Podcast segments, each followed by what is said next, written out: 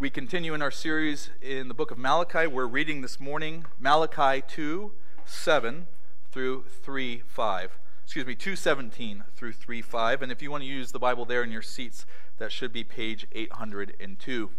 While you find that passage, let me just remind you that Malachi the prophet opens his oracle, his speech to the people, with a reminder of God's love. Because God knows that his people they're whispering, they're grumbling, they're doubting. Life is difficult. They're not powerful, they're not wealthy, the temple isn't what they thought it would be. And they think the problem is with God.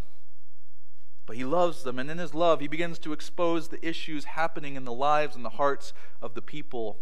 And this morning, he continues to address what he knows is in their hearts so that they can experience his love.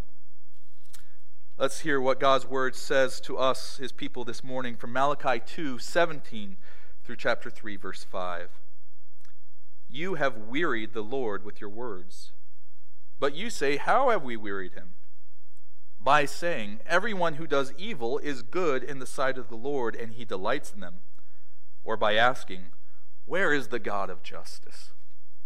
Behold, I send my messenger, and he will prepare the way before me. And the Lord whom you seek will suddenly come to his temple, and the messenger of the covenant in whom you delight, behold, he is coming, says the Lord of hosts. But who can endure the day of his coming? And who can stand when he appears? For he is like a refiner's fire and like fuller's soap. He will sit as a refiner and purifier of silver. And he will purify the sons of Levi and refine them like gold and silver and they will bring offerings in righteousness to the Lord. Then the offering of Judah and Jerusalem will be pleasing to the Lord, as in the days of old and as in former years. Then I will draw near to you for judgment. I will be a swift witness against the sorcerers, against the adulterers, against those who swear falsely, against those who oppressed the hired worker in his wages, the widow and the fatherless, against those who thrust aside the sojourner and do not fear me, says the Lord of hosts. This is the word of the Lord. Thanks be to God. You may be seated.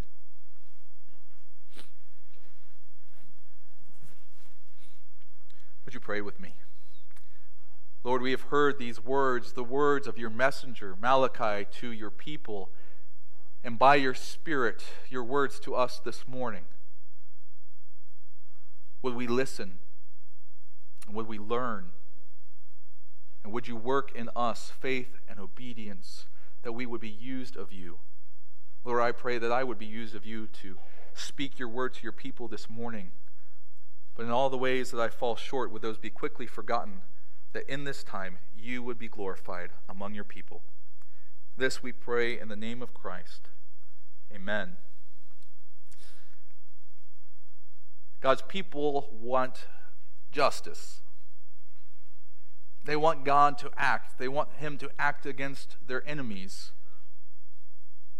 It doesn't seem like they've been overtly asking it of God, but God is aware of the talk around the water cooler.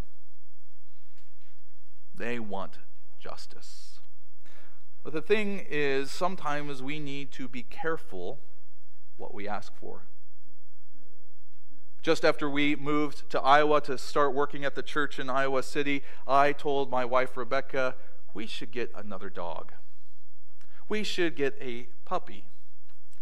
And thus began one of the most stressful periods in our young marriage.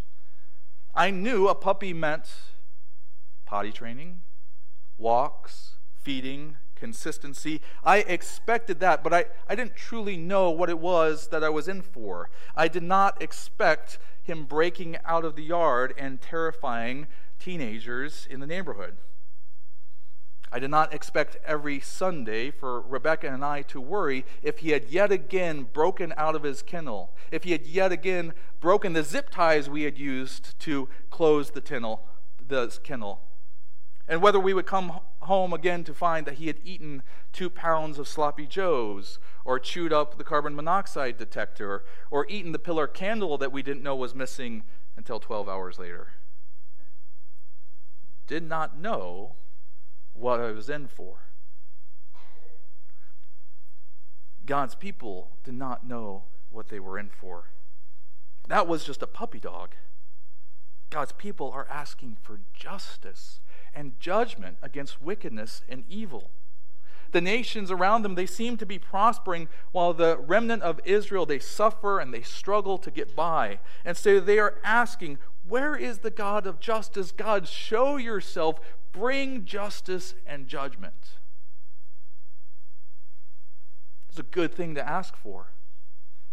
Puppy dog is a good thing. But do they fully understand what it is they are asking for? Do they understand what it will entail? Many of us may look in the world around us, maybe just down the street from us, maybe in the newspaper or in the news we read online, and we see injustice. We see the wicked seeming to prosper. We see tyranny and terrorism, and we say, We want justice. It's a good request, it's a biblical request. It's something we should pray for. But this morning, as we see the brokenness and injustice in the world around us, as we pray to God, the question we need to ask is do we know what we're praying for? And as God, through his messenger, confronts the people who are desiring justice, he prepares them for what it will look like when justice truly comes. He reminds them and us of who the true judge of justice is. He reminds them of the cost of justice. He offers them the hope of justice, and he reminds them what the goal of justice truly is.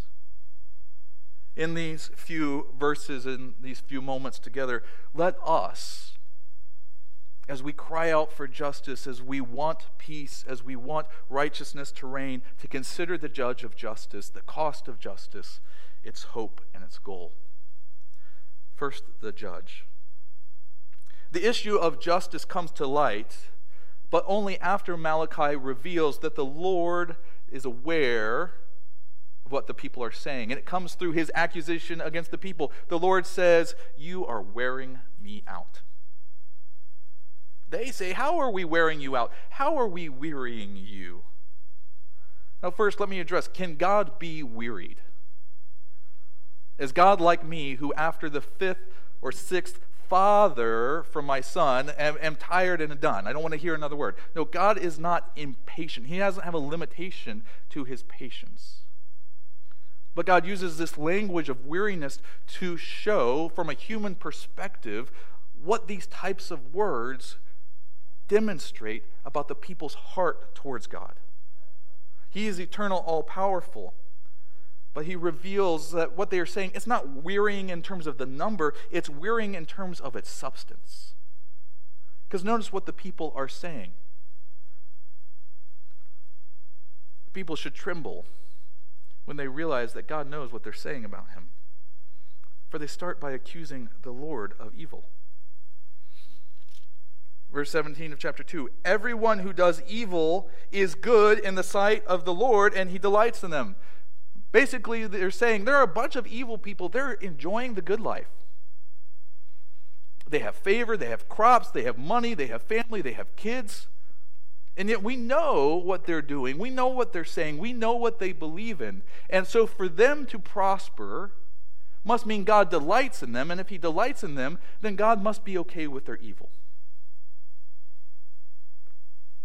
Isaiah 5:20 says, "Woe to those who call evil good and good evil, and who put darkness for light and light for darkness, who put bitter for sweet and sweet for bitter." Essentially, they are calling woe upon God because they see in the prospering of the wicked that God's okay with it. Secondly, they say, "Where is the God of justice?" Where is he? Now, in those few words, there could be a, a lot of meanings here. It could say a lot of things. It might just be a lament that he has not shown himself. Where is he? We long for you. Where are you, God? A lament. It could be an accusation that he has not shown himself. There is a God of justice. Where are you? Why aren't you here now? A demand for proof that he exists in the fact that so much would seem to say that he doesn't. They want to see the God of justice. And partly what it says about this is, is what they really want is they want judgment. The, the word in Hebrew for justice and judgment, it can speak of justice in the large principle of, of upright laws and an orderly system of what's right, justice. But it also is used to talk about the judgments, the response to injustice. And they are, on one hand, are saying, you can imagine, they're saying, the bad guys are getting away with highway robbery. They're enjoying the good life. We want God's judgment on those guys. And if you're not going to judge them and prosper us, are you even the God of justice? The implication seems to be that if the Lord is there, that he either does not care or is not just. The subtext is prove you are who you say you are. If you're familiar with Scripture and the history of redemptive history, God's people are on thin ice when they tell God to prove he is who they who he says he is. This was the problem. God's people are delivered out of the injustice of slavery and oppression in Egypt, and they're on the way to the promised land, and they say, God, you've brought us out here to starve and to thirst and die. Don't you care about it's one thing to cry out to God for justice. It's one thing to cry out to God for justice over and over again. It is another thing to demand of God proof that He is who He says He is. What is at issue here is not just a desire for justice, but that the people are setting themselves up as the judge of what justice would look like.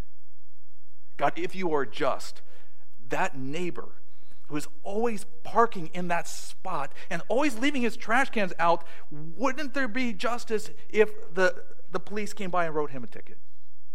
Or that guy that cut me off on the road, if there was justice, the police would show up.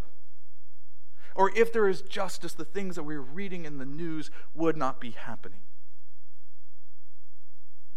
And yet, so often, what we think is justice is not because we are fallen, finite, and fallible men and women. And when we seek to bring about justice, it is so very often through the lens of what we want our own desires, our own values, our own self interest. And so we place ourselves above justice.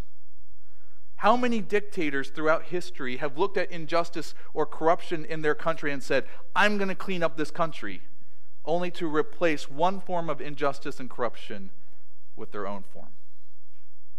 How many times have ethnic groups and minorities within a country oppressed and attacked each other, with one being victorious for a while, only for the other side, once they're in power, to turn around and treat the others the same way?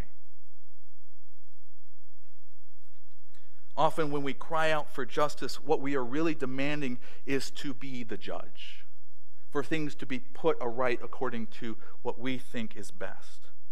And when someone has a different view of justice or they want to be the judge, more evil and pain and injustice abounds.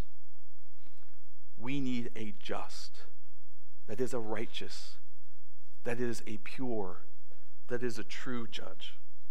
One who is unbiased, one who is capable of enacting judgment a judge who will not succumb to corruption. If we want justice, I don't doubt that there's anyone here that does to some degree. What we want is a God who enacts that justice, someone that is not like us. Rather than saying, God, serve us with justice, we need to be willing to serve justice by serving God. Israel was right that the Lord was the God of justice, but what they got wrong is that they understood justice as themselves being the judges. For if they had not been so quick to demand it, if they had kept demanding for the implementation of justice, a just and fair society, they might have wrestled with what it would cost to have such a society. And that's the thing that, that God begins to reveal through the prophet here. What is the cost of justice? They're saying, God, show up. God, show up and enact justice. And Malachi says, Are you really ready for that? Are you really ready for the Lord to show up and bring justice? Verse 1 of chapter 3 And the Lord whom you seek will suddenly come to the temple, and the messenger of the covenant in whom you delight. Behold, he is coming, says the Lord of hosts. But who can endure the day of his coming? And who can stand when he appears? You want the God of justice. Are you sure that's a good idea? Now, if you could start from scratch with perfect, unbiased men and women who have integrity, who know what love and harmony looks like, then perhaps you could have a just society. Perhaps it wouldn't cost so much, but that's not our starting place, is it? We seek justice and a just society and a fair society and a society for prospering on the backs of sinful, evil, wicked, duplicitous people. We wouldn't seek and demand justice so much if we already knew what justice looked like. To demand justice, though, means we need to acknowledge what it will entail. The answer to the concerns and the demands of the people is that the Lord is coming and he will enact justice. Good news, he is coming. And he's sending a messenger in preparation. Now, on one hand, the language here is a bit of wordplay. I'm sending my messenger. Behold, I'm sending my messenger. What does Malachi's name mean? My messenger. What is he doing? He's preparing the people. He's telling them, hey, God is coming. But on the other hand, he's pointing to a future event when a messenger in particular prepares the way for the Lord's uh, arrival at the temple. One who is recognized when John the Baptist comes preaching repentance. Mark 1 recognizes John the Baptist as the fulfillment of this very prophecy. It quotes this passage, the one who comes to prepare the way of the Lord. And how does one prepare the way of the Lord? He removes the stumbling blocks, he levels out what's unlevel. So, what prepares the people to receive the Lord? Repentance. For there are two outcomes when the Lord comes to enact justice it's either being cleansed or being consumed. It's being purified or it's being destroyed. Those are the two options in the passage. Either God comes and he purifies the people, he purifies the Levites so that they can offer something pleasing to him, or as we see at the end of the passage, his arrival ends with the destruction, the witness against the sorcerer and the adulterer, and so on. The people may be thinking, we want God to come, and what their primary thinking is, we want justice for them. And the truth is, we can't have true justice for them if there's not true justice for us. And that will come at a cost. And so the messenger comes so that God's people will be prepared. Malachi speaks to the people so that they will be prepared because justice is coming. And it will come with a cost. Either you will submit and be purified, or you will be removed. Either way, it's going to be painful and costly. Notice the imagery here. The coming of the Lord is described like the coming of a refiner.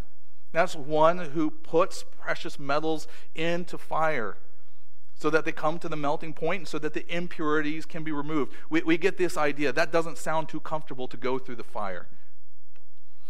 We might like the second one a little bit better. He comes like the fuller, the fuller soap. If you're imagining Johnson's No More Tears, you have the wrong idea. This is essentially the bleach of the day. It is caustic.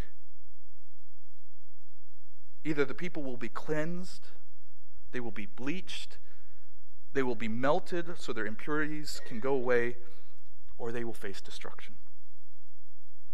Either way, justice cannot come without the removal of injustice, the dealing of sin and those that perpetuate that sin. And if we want justice, we need to reckon with the injustice in our own hearts. That seems to be part of Israel's problem. They see the problem out there, they see the problem up there, they don't see the problem in here. God's people are to desire justice. We want to long for the Lord's return when he enacts final justice. But the question is are we preparing for that justice through repentance now? through painful examination of the impurities that we allow to stain our souls, that mark us as part of the problem. Even when we are called to be agents of justice, to be forerunners of the kingdom, to be a foretaste of the new heavens and the new earth, to act justly, to advocate for what is right, to defend the vulnerable, we must do so only after we have acknowledged our own need for cleansing. As Jesus so memorably put it, don't begin to remove the speck from your brother's eye until you've removed the log from your own. Sometimes we, we talk about the comparative size of the speck versus the log. Let's talk about the comparative pain of having a speck in your eye versus a log removed from your eye. If we are to truly seek justice and want it, want it for the world, we must endure the cost of admitting how much we need it. That it will come with a cost. Just in our Sunday school class this morning, we talked about how revival came about through repentance and dependence upon God, and that resulted in acts of justice and mercy, teaching children, literacy, missions, and work against slavery. But those good things only truly came after God's people examined their hearts and said, We need new life within us. So, justice requires us to acknowledge the true judge of justice, which isn't us, to acknowledge as we desire justice, how much injustice there is within us and others, and the cost of cleansing or destruction. And in the midst of that, to look to the hope, the true hope for justice. And in this passage, that hope is God's mercy and his provision. It's, it's a bit subtle here, but notice something about the structure of this passage. First of all, there's two figures, right? There's the messenger who comes to prepare the way of the Lord, and then the Lord appears at the temple, and it uses other language that most commentators agree is another descriptor of the Lord as the messenger of the covenant. So, first, the messenger comes to prepare the way, and then the Lord, who is the messenger of the covenant, comes to the temple. But also, there's kind of two stages here, right? The first thing that the Lord does when he comes among his people at the temple is he cleanses, right? He refines the Levites as silver or in gold so that they can offer righteous offerings. And then, verse 5 says, and then the judgment, that is the discipline, that is the destruction of the wicked, that's the next stage. And for God's people reading this, they might see this as two stages of one event. God arrives, he restores Israel, he purifies them, then he destroys the bad guys. But looking at it backwards, informed by the New Testament, we can see how this works out redemptively in the arrival of the Lord at the temple in Christ, who comes to the temple that he would purify his people so that they could worship God. Notice that there is no hope here of the people purifying themselves. It doesn't say, when you get your act together, when you come out of the shower, when you come out having cleansed yourself, then God will accept your offerings. No, God is the one that comes and He provides the purification. He does this in Jesus, who purifies the temple, who corrects what the priests and the scribes are wrongly teaching, and in their place offers the perfect sacrifice of Himself to be acceptable so that when God comes to bring judgment at the last day, that we don't fear eternal damnation, but instead hope that the justice of God will not touch us in our destruction, but it has already been satisfied in Christ. That is our hope that God is merciful to us. That is our hope that He provides for us. Verses 6 and 7, in many ways, are a continuation of this idea. We'll look at them more next week. But notice what it says For I, the Lord, do not change. Therefore, you, O children of Jacob, are not consumed. He says, You are not consumed. You are not destroyed, not because you fix things, but because I don't change, because I'm faithful to my covenant. For then it says, From the days of your fathers you have turned aside from my statutes, and you have not kept them. The hope for justice is not our obedience. It's not our self cleansing, it's in the perfect priest and perfect sacrifice of Jesus making us new so that we are acceptable to God and we escape the wrath that we all deserve. This is our hope. I ask you, what is your hope for a world of justice and peace? What is your hope when the perfect judge comes? That you can show your obedience? That you can show how many friends you helped? How much money you have in the bank account? How, how bad you used to be versus how, how good you are now? Or how good you are compared to that really bad person over there? Or is your hope that God provides for your cleansing in Christ to make you pure and acceptable in His sight? Why do we desire justice? This is the last thing. Why do we want this justice? Why do the people hope that they get the result of justice? Is it the end of suffering? Is it vindication upon enemies? Is it so that we can experience peace and prosperity? And those are all aspects and results of justice. The evildoer punished, the enjoyment of peace and prosperity, the removal of sorrow and suffering. But when those things are the goal, when we think those things define what justice is, we'll never truly have it. Because we are meant to desire justice for only in a world where there is no more injustice, where there is no more sin and evil and sorrow, can we enjoy the presence of God. The goal of justice is the enjoyment of God because He is the God of justice. While Malachi is warning of the coming of the Lord because of the judgment on all, not just others, but Israel too, he is also preparing them because this must happen in order for the just God to come and reign among his people. Remember, the whole purpose of God's saving them from the injustice of slavery in Egypt was so that they could be his people and he their God, so that they could be together. The sending of Jesus is not just the eradication of sin so that we can live in a utopia. The eradication of sin in Jesus is so that we can live when the just King comes again. The Lord cleanses us. The Lord works justice so that an unjust people can live with a perfectly holy and just God. Peace comes from Him, truth comes from Him Comfort comes from Him. All that we would want from peace finds its source in the Lord God who acts justly. The day of judgment comes so the world might be made new, it might be restored, so that heaven and earth could be a place where God and his pleas, people could dwell together. This is why Jesus says in the Sermon on the Mount in Matthew 5 Blessed are those who hunger and thirst for righteousness, we can just as easily be translated who hunger and thirst for justice, for they will be satisfied. For if their hunger and thirst is for the God of justice, then he will surely give himself to them. In Jesus was the offering of that satisfaction.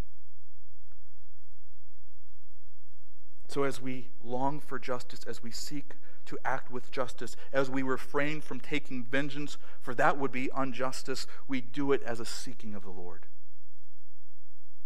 We do it as an offering to the Lord and an offering of the Lord. God's people are meant to act justly. We're not just waiting for justice, right? We, we, we read together, we heard together from, from Micah. What does God want? Us to act justly. And there's this reminder in the passage that God is against sorcery. He's against adultery and the oppression against women that it resulted in among them, against those who swear falsely on their contracts so that they could cheat people, or those who kept the money that was due their workers to enrich themselves, or the way that they treated the widow and the orphan and the sojourner because they didn't fear God. God wants them to act justly but be, not because they can offer the good effects of peace or prosperity or money, so that the people who receive the blessing of that justice might see in it the reflection of the character of God, who is the God of truth, who is the God that defends the widow and the orphan and the oppressed, the God who is faithful to his covenant vows. As we seek to do these things, that means we can't do it apart from God that while we seek what is just, as we confront anti Semitism, as we want to protect the environment that God has made, as we feed the hungry, as we advocate for the unborn and the elderly, that we can only justly do it if we do it in God. To offer justice without God is to offer ketchup without fries, or mashed potatoes without steak, or icing without cake. And we can't claim to have God among us, working in us, if we are satisfied with evil, sin, and injustice in our midst. If God is truly among us, we will act with justice. A desire for justice is a desire for God. As we are surrounded by people hungering and thirsting for it in some sense, we should offer the justice that will truly satisfy the God Himself who came in Jesus to bear the penalty for our injustice and us and offer us the eternal peace and comfort of perfect justice. I imagine some of you forgot it was daylight savings time. Or if not you, you know someone who did. And went to bed blissfully unaware of the change in time and said, I'm going to get seven hours of sleep tonight. And woke up and found you had eight who were dreading waking up to a still dark morning, and when you woke up, the sun was beginning to peek through. You just wanted seven hours and you got eight. You just wanted to make it through another morning and the light was shining. When we seek justice, when we want what's right, God offers us not only that justice, but more than that justice because he offers himself. When God's people wanted a king, a Messiah, to get rid of the Romans, they got the Messiah that would defeat their enemies, but the worst enemies of all sin, death, and the evil one himself. Seek justice, work for justice, but know that that justice is not in ourselves, not in our governments, not in our economics. It's only in God who came in Jesus Christ. Let's pray. Lord, we long for the end of suffering, the end of sorrow we long to be able to trust governing authorities. We long to be people of integrity, and yet none of this can happen unless you cleanse us, unless you cleanse the world and make all things new. And if our hope was in ourselves, we would be cleansed right along with everything else off the face of the universe. But you offer us a place in your perfect world, your perfect kingdom in Jesus. So, would you help us run to Jesus? Would you help us cling to Jesus? Would you help us to define what is good and just in Jesus? This we pray. Amen.